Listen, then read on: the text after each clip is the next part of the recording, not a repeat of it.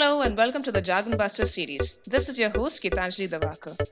In the previous episode, our research analyst Satya Sontanam had given us a lowdown on the taxability of income from salary. This week, she tells us more about house rent property and how the taxes are calculated. Hi Satya. So in the previous episode, we had discussed income from salary and its taxability. How about we discuss the taxability of income from house property? Hi, Gitanjali. Yeah, sure, we can discuss. But note that the rules we discuss in this podcast pertains only to financial year 20. That is for the period April 1, 2019 to March 31st, 2020. Noted. Now, if the taxpayer owns a property, there are various rules she needs to be aware of regarding the self-occupied property and one that is let out. If you reside in your own house, it is called a self-occupied property. But when you rent it out, it's called a let out property.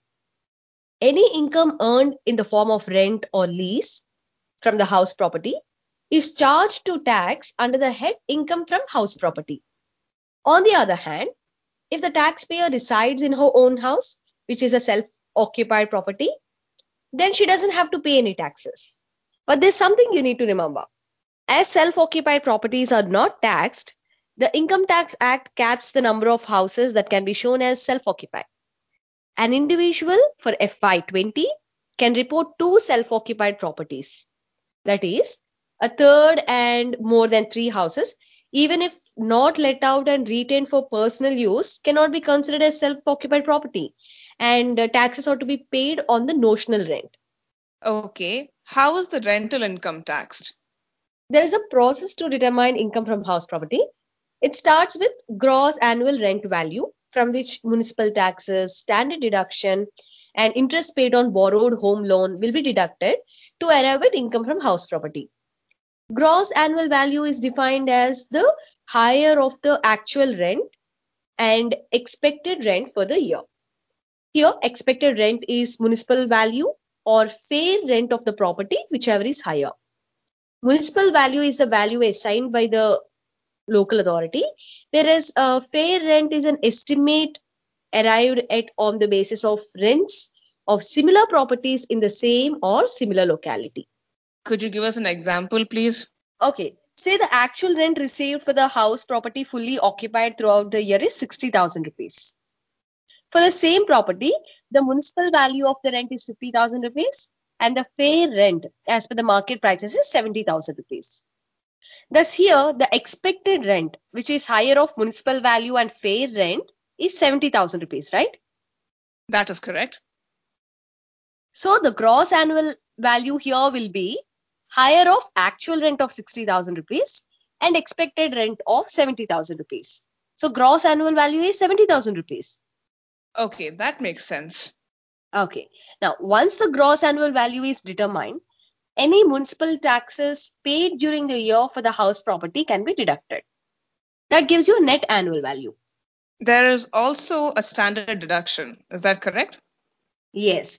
30% of the net annual value arrived at after deducting municipal taxes from gross annual value is allowed as standard deduction. This is available only if the property is let out during the financial year. All right. With regards to deductions, can you tell us how much we can claim as interest on home loan?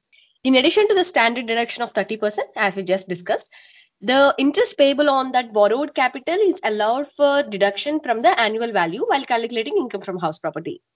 If you let out your property, there's no limit on claiming deduction of interest payable on the borrowed capital. But if it is a self-occupied property, the maximum interest that you can claim as deduction is 2 lakh rupees. The condition here for the self-occupied property is the acquisition or the construction of house property with the borrowed capital should have been completed within 5 years from the end of the year in which the loan was taken.